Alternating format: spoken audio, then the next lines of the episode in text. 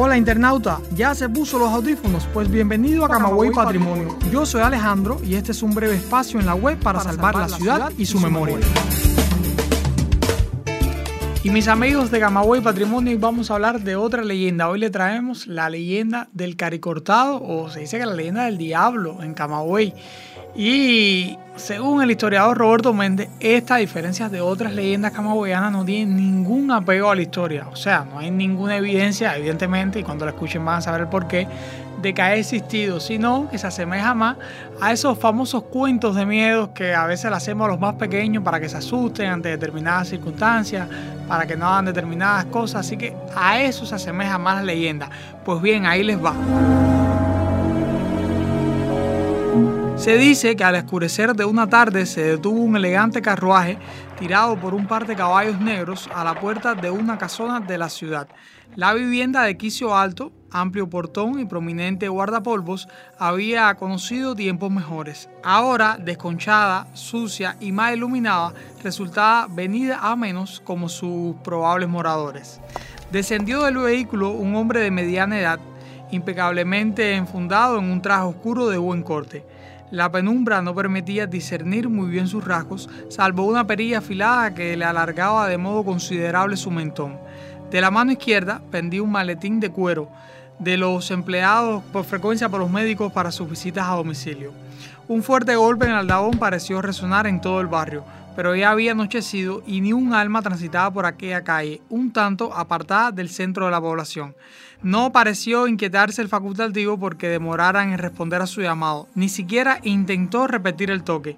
Por fin la puerta se abrió con lentitud y más que un rostro pudo verse una lámpara con aceite sobresalir hacia el umbral. Soy doctor, vengo a visitar al enfermo, dijo el hombre que tocaba la puerta. No recuerdo haberle llamado, debe haberse confundido usted de domicilio, dijo una mujer.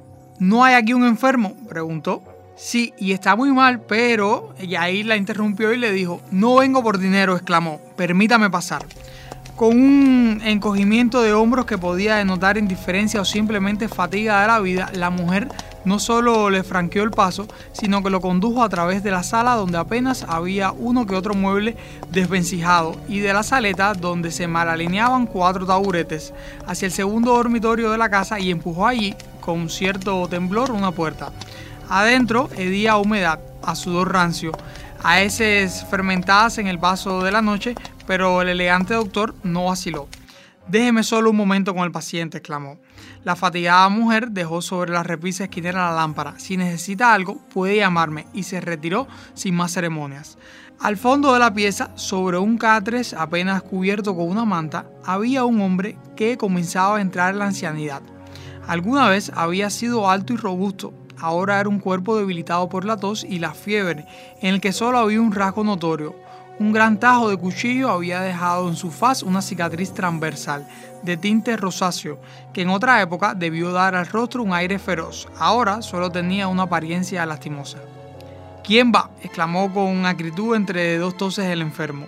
Un amigo, respondió. No tengo amigos y además no necesito visitas de doctores. Otro acceso de tos es tardes y no pudo pagarlas. Esta es gratis y además es un deber, mi amigo.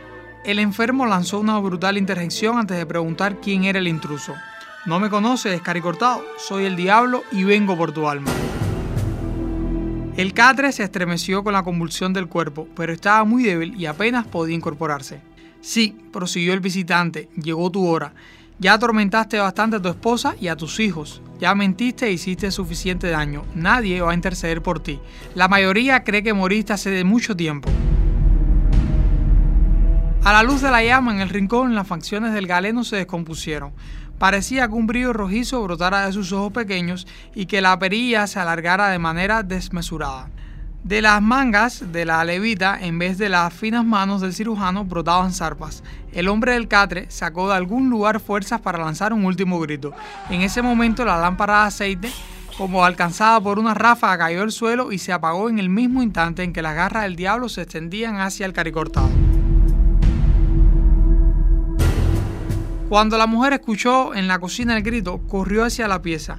De su interior oscuro emanaba humo y olor a aceite quemado debió buscar otra lámpara. Sobre la yacija revuelta estaba el cadáver retorcido y atormentado del paciente, ni sombra del doctor. Fue hacia la puerta, visitante y coche habían desaparecido, quizás envuelto en esa especie de neblina que se divisaba cerca de la esquina. En la calle nadie, ni un sereno.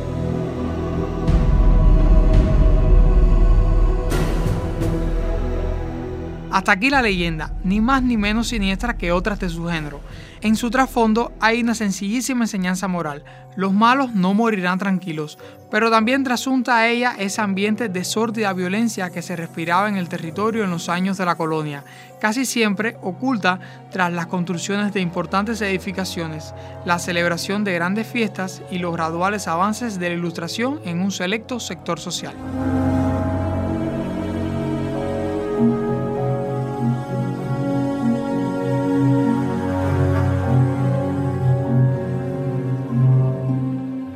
Y mis amigos, mm, esta viene siendo la leyenda del Cari Cortado. Como les decía, una leyenda que más o menos parece esos cuentos de miedo.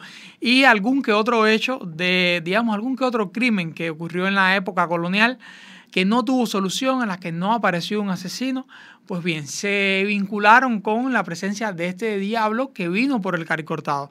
Y esta en esencia la leyenda, mis amigos. Espero que les haya gustado y que se pasen por acá en el siguiente podcast para eh, seguir conociendo algunas leyendas y algunas instituciones camagüeyanas. Y mis amigos, les agradezco que hayan pasado este ratico acá con este equipo de podcasters de la Oficina del Historiador, compuesto por Lázaro García, Mario Morfis, Heriberto Valdivia, Legna Caballero quien les habla Alejandro García y todos bajo la dirección de Sheila Barros. Pero internauta, no se quite los audífonos, aún tengo que contarle que puede visitarnos en Twitter a través de nuestro usuario arroba camawayp y que puede acceder a nuestros episodios mediante las plataformas iBox, Anchor y CubaPod o nuestro sitio web www.ohcamaway.co.